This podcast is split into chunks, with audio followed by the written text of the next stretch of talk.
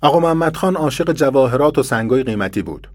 برای همین به خراسان که رفت یکی از کاراش پیدا کردن گنجهای افسانه نادرشاه بود. و خب اگه گنجی باشه باید از کی سراغش بگیره؟ شاهرخ شاه نوه ناده. آقا محمد خان شاهرخ رو هم از لطف خودش بی نصیب نذاشت. شاهرخ پیر کور هر چی سوگند خورد چیزی از گنج نادری نمی‌دونه؟ آقا محمد خان نپذیرفت. شاهرخ سکوت کرد. و دیگه چیزی نگفت. به خیال اینکه شاه رعایت او می‌کنه. ولی آقا محمد خان دستوری داد. هر چه می‌داند را از زیر زبانش بیرون بکشید.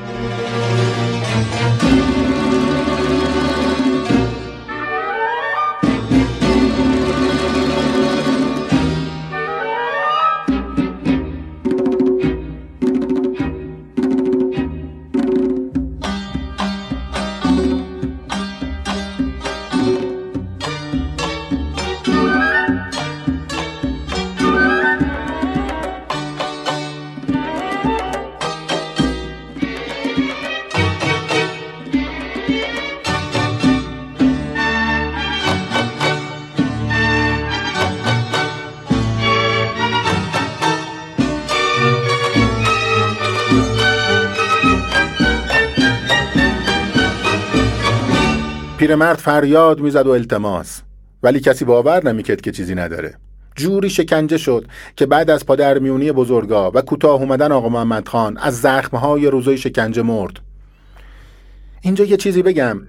نادرشاه از هند خیلی طلا و جواهرات به خودش برد کشته که شد گنجای نادری افتاد دست سردارانش.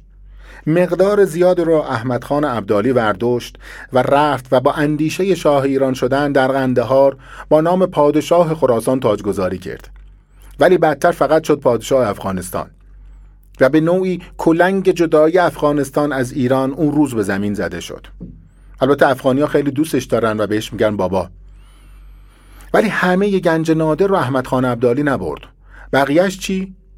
و محمد خان خبر داشت. شما شاید از رفتاری که با شاهرخ شد دلتون بسوزه. حقم داری.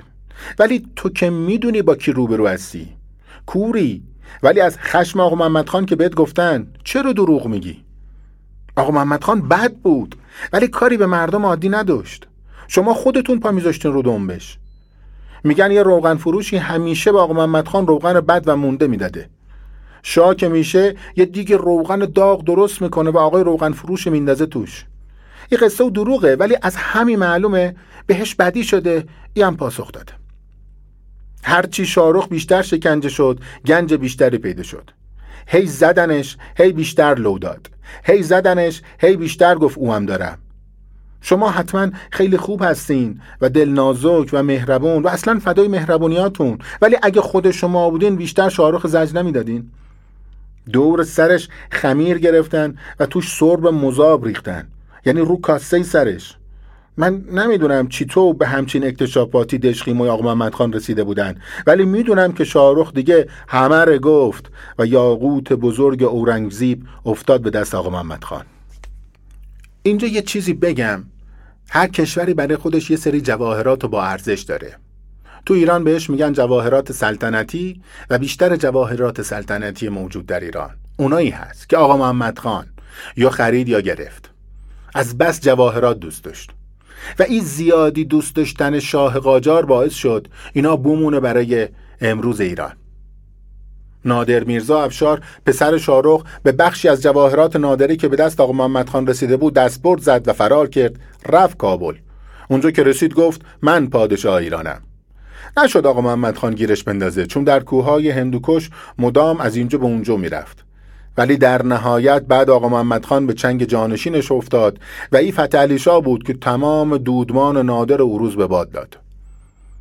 بعد از خراسان آقا محمد خان رفت بخارا. مرو آزاد شد و ازبکا وادار را به عقب نشینی شدند همه فرمان روایانی که اون دور بر طرفدار روسیه بودن یا به داوری من بهتره بگیم گول روسار خورده بودن سرکوب شدن.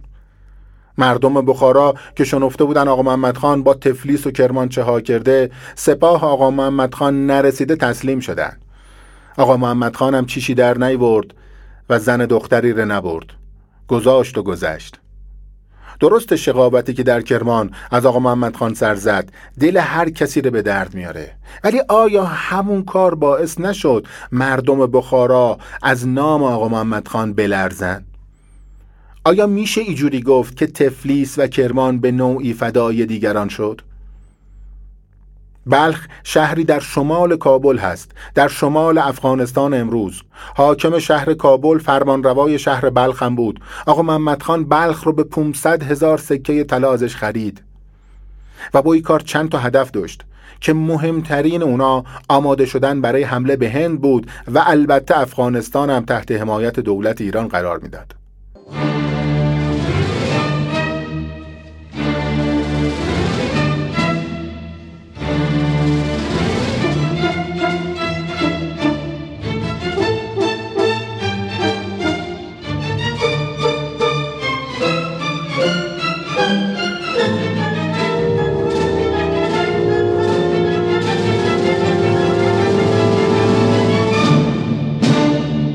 در شهریور 1175 سپاهی از روسیه قلعه های دربند، باکو و تالش رو تصرف کرد و تمام سواحل غربی دریای خزر افتید دست روسا. بعد از جلگه شیروان و از کنار ساحل وارد دشت مقان شدن و از رود عرس هم گذشتن یه سپاه دیگهشون لنگران اشغال کرد. سقوط لنگران یعنی در خطر بودن رشت و همه آذربایجان. آقا محمد خان برای بیرون کردنشون به راه افتاد. ولی هنوز به قفقاز نرسیده بود که در آبان 1175 کاترین دوم تزار روسیه مرد و جانشینش ارتش روسیه رو از همه خاکهای اشغال شده ایران از جمله گرجستان بیرون کشید. آقا محمد خان که از بیرون رفتن نیروهای روس سر از نمیشناخت به خودش گفت حالا که تو اینجا اومدم برم سراغ شهر شوشی که او دفعه نشد بگیرمش. در اسفند 1175 قلعه شورشی قرباق رو تصرف کرد و ابراهیم خان جوانشیر حاکم یاغی قرباق که ادعای پادشاهی بر ایران رو داشت فرار رو برقرار ترجیح داد. این ابراهیم خان جوانشیر هم که حاضر به اطاعت از آقا محمد خان نشد سرنوشتش خیلی جالبه. در نهایت با روسها پیمان تحت الحمایگی بست. کسی که ایرانی بود. و مدتها از طرف ایران فرمان روای قرباغ بود رفت سمت روسا. یک ماه. فقط یک ماه بعد از امضای قرارداد توسط خود روسا کشته شد. روسا پسر همین ابراهیم خان رو گذاشتن فرمانروای اونجا بمونه. سالها فرمانروای قرباغ بود تا روزی که روسا رو خوب شناخت و از کار باباش برگشت و گفت ما ایرانی هستیم ولی دیگه زور ایران به روسیه نرسید. می‌خوام بگم او طرف هم آش دهنسوزی نبود. و تهش که نگاه کنیم مردم کوچه و بازار که کاری به چیزی نداشتن. فقط دنبال آرامش بودن که زندگی کنن. ولی اونایی که پستی و مقامی داشتن فقط برای نفع شخصی همه چیز اون مردم به هم می‌زدن. باعث کور شدنشون می‌شدن و بدبختانه برای خودشون هم چیزی نداشت. نمونش سرنوشت همین ابراهیم خان جوانشیر. نمونش سرنوشت برادر فراری آقا محمد خان که کاترین تزار روسیه را تشویق به حمله به ایران کرد. نمونش سرنوشت حاکم بم. نمونش سرنوشت مسخره حاج ابراهیم خان کلانتر. هیچی آید هیچ کدوم اینا و مردم بدبخت نشد جز بدبختی بیشتر. این هم بماند. این هم بماند. آقا محمد خان به شوشی رسید و در حالی که فقط چند روز بود شوشی را گرفته بود در بامداد 28 اردیبهشت 1176 تو خواب به دست صادق گرجی و خداداد فراش و عباس مازندرانی کشته شد.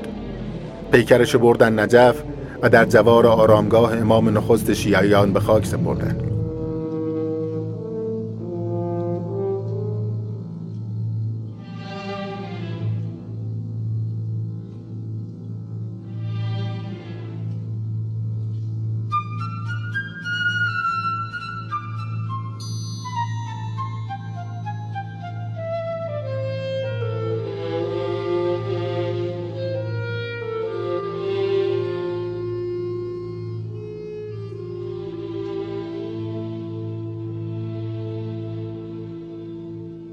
بعضی از مورخا میگن شیوه فرمان روایی آقا محمد خان و جانشینانش باعث خدشدار شدن حس دفاع ملی ایرانیا در برابر بیگانه ها شد برای نمونه دخالت انگلیس و روسیه در تمام دوره قاجاریه.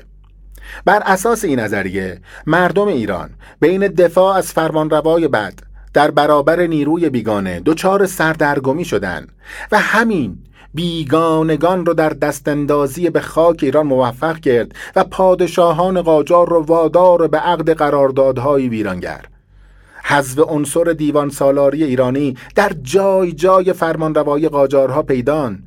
حذف سیاستمداران آشنا به جایگاه مردم ایران که امیدی برای مردم و حتی هدایت خود قاجارا بودند یعنی حاج ابراهیم خان کلانتر قائم مقام فراهانی امیر کبیر از نمونه های بارز این شیوه فرمانروایی ایلیاتی و اشایری هست.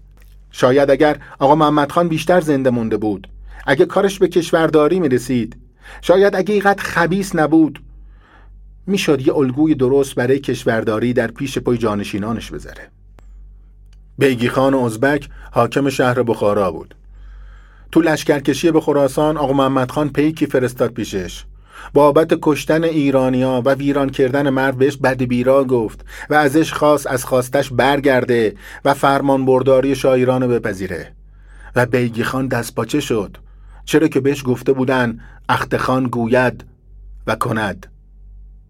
فکر نکنید آقا محمد خان رفت جلو دستگاه خود پرداز و برای فروشنده شهر بلخ 500 هزار سکه طلا کارت به کارت کرد. نه پیکی به هرات و کابل پیش محمود شاه و زمان شاه درانی نوه های احمد خان عبدالی فرساد گفت بلخ باید زیر نظر خراسان باشه. تو کارهای ماورا و نه سرک نکشید و دیگه اینکه شما هم باید فرمان مردار شاه ایران باشید. از بعد از شاه عباس کبیر یه شاهی بیارید که ایجور پای ایران وایساده باشه. ولی به شاه عباس میگیم کبیر با آقا محمد خان میگیم اخت خان.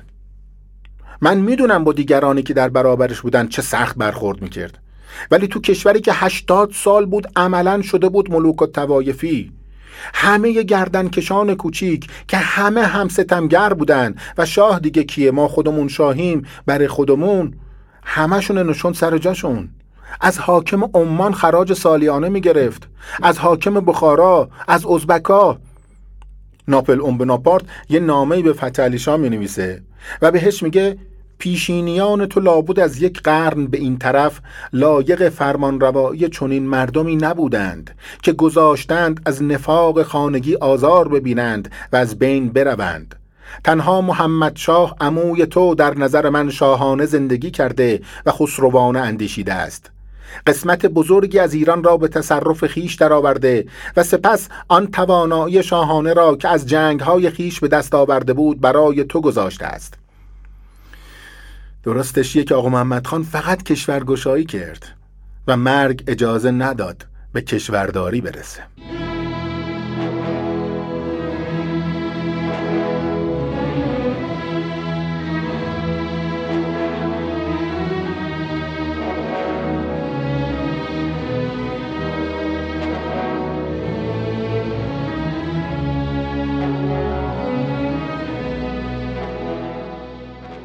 برسیم به جریان خربزه ها.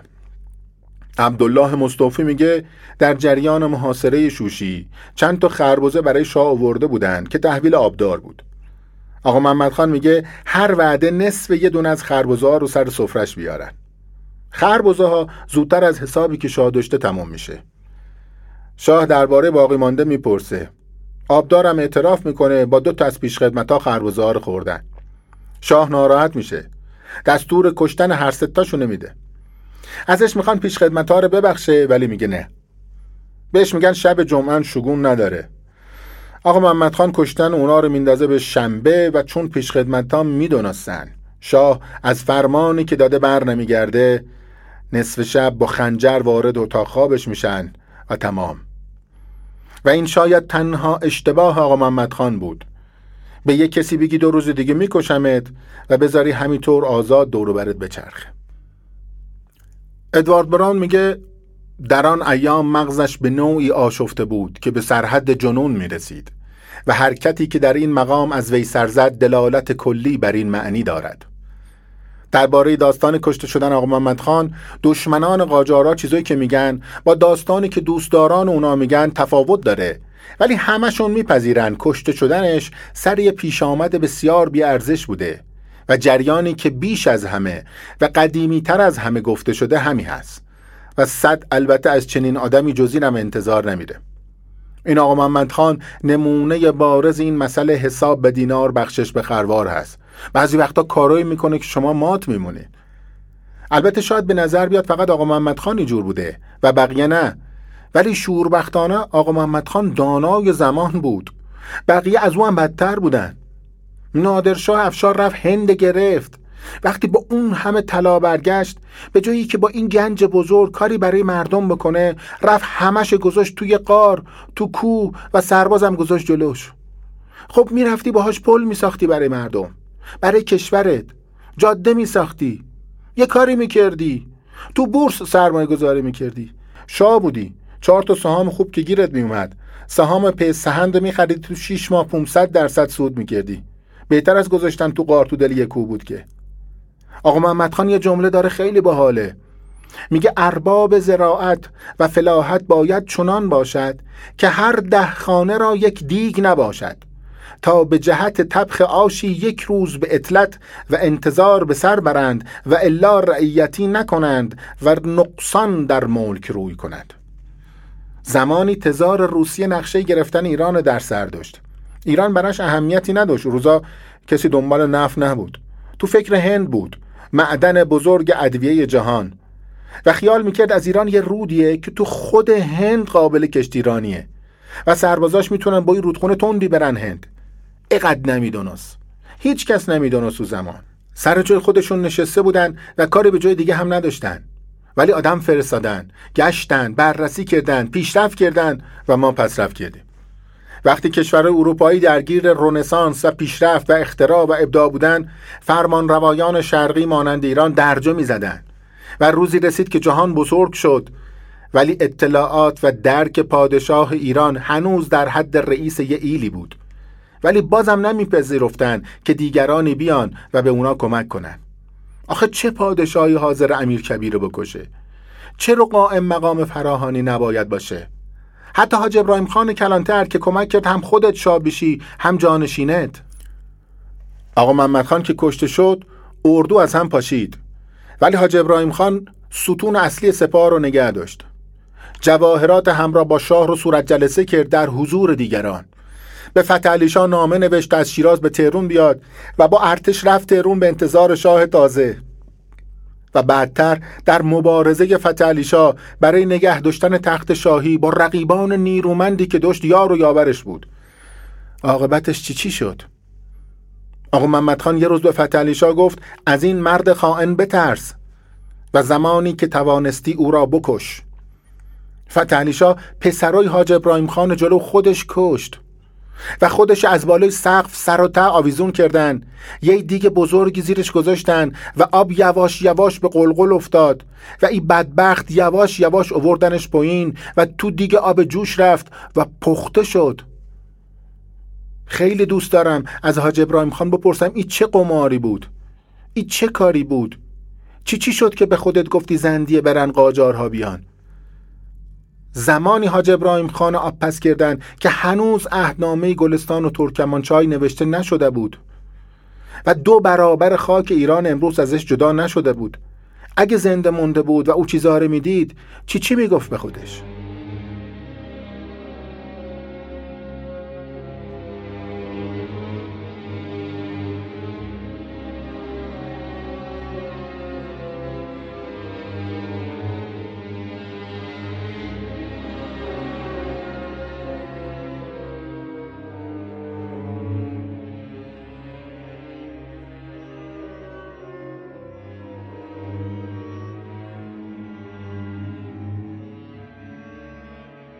جسد آقا محمد خان به طور امانت در شوشی دفن شد. بعد فتح آوردش تهرون مدت کوتاهی در حضرت عبدالعظیم بود بعد بردنش نجف. برای بیش از یک قرن مقبره آقا محمد خان متولی و بودجه تعمیرات و نگهداری داشت و این روال تو پایان دوره قاجارا بود. قدیمی ترین مطلبی که در مورد گور آقا محمد خان وجود داره در احسن التواریخه. خاقان شهید را به صحن مقدس و از آنجا به روزه اقدس برده شرفش دادند و به مسجد پشت سر مبارک گذاشته هفت زر به زریح پاک فاصله که نهایت قرب را داشت به خاک سپردند. ولی آخرین اشاره به گور آقا محمد خان از باستانی پاریزی است از دکتر باستانی پاریزی تو دهه چهل خورشیدی. پادشاهان بزرگ سر به آستان نجف سودند. قبر آقا محمد خان کنار حرم است و سنگی مرمری و بسیار عالی بر فراز آن نهاده شده است. یه چیزی که خیلی جالبه اینه که آقا محمد خان همه تلاشش کرد تا چیزی از دشمنانش نمونه. همه دشمنانش. نمونه بارز زندیه و کریم خان. دستور نبش قبر کریم خان داد. کاری که خیلی زشت بود. هم اون موقع هم امروز. جسد از امارت کلاهبرنگی شیراز به تهرون بردن و در زیر پلکان خوابگاهش چال کردن تا هر بار آقا محمد خان رد میشه پا بر سر کریم خان بذاره. چیزی که از جنازه کریم خان مونده بود رو سالها بعد رضا دستور داد تا برگردوندن شیراز. پدر هر کسی که دشمنش بود یا چیزی گفته بود رو جوری در آورد که هیچ نشونه ای از طرف نباشه. دختر کریم خان یه روز بهش گفته بود تو لایقی هستی که خواهرت زن قاطرجوی پدر من باشه. آقا محمد خان تو شیرازه گرفت فرستاد دنبال خانم خانوما. شوهرش کشت پسراش کشت و خودش بخشید به قاطرچوی سپاهش. ولی با این همه تلاشی که آقا محمد خان برای پاک کردن نام دشمنانش کرد و صد البته صد البته در ایران ریشه تاریخی داره. تو خیلی از شهرهای ایران یه جایی یه چیزی به نام کریم خان و لطف علی خان هست. تو شیراز دو تا خیابون بزرگ به نام کریم خان و لطف علی خان هست و گورشون بعد از این همه خباست هنوز هست. در گوشه از بازار تهرون در یکی از حجره های مامزاد زید گور لطف علی خان زند هست. هر چند غریب و بیکس به حال خودش رها شده ولی هست. اما از آرامگاه آقا محمد خان دیگه نشانی نیست. در برنامه توسعه حرم در نجف اشرف گورش از بین رفت. دیگه نشانی از اون سنگ قبر مرمرین که زنش مهد اولیا مادر فتحعلی از تهرون به خودش برد نجف هم نیست. بعضی وقتا به خودم میگم اگه فردوسی زنده بشه درباره زبان پارسی که سپرده دست ما به ما چی چی میگه؟ یا مولانا اگه زنده بشه دوست داره کجا زندگی کنه؟ تو قونیه که امروز کسی پارسی بلد نیست؟ یا شیراز تهرون اصفهان یزد؟ اگه آقا محمد خان زنده بشه اگه بیشینه و دست کمی پادکست گوش بده واقعا به خودش چی چی میگه؟ تاریخ و شگفتی های درون تاریخ آدم رو یاد ربایی آخرین پادشاه زند لطف علی خان میندازه. یارب ستدی ملک از همچومنی دادی به مخنسی نه مردی نه زنی. از گردش روزگار معلومم شد در پیش تو چه دف زنی چه شمشیر زنی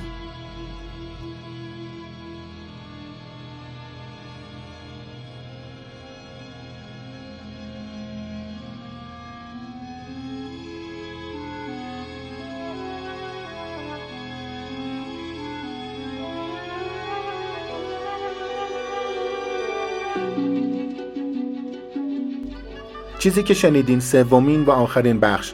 از نخستین اپیزود رادیو دراک بود به نام دفزن و شمشیرزن. رادیو دراک رو می‌تونید در اپلیکیشن هایی چون Castbox یا Overcast پیدا کنید. برای دریافت اطلاعات بیشتر درباره سایر اپیزودها می‌تونید عضو کانال تلگرام ما با نام رادیو دراک بشین. رادیو دراک رو من حمید فرزاد به همراه شهرام ملکزاده بافقی درست کردیم. تهیه متن کار من هست و تدوین و گرافیک کار با شهرام هست. موسیقی کار انتخابی بود از قطعات فانتزی برای گروه تنبک و ارکست و آلبوم بیژن و منیژه زنده یاد استاد حسین دهلوی که این هم انتخاب شهرام ملکزاده بافقی است. همیشه شاد باشید همیشه بخندید.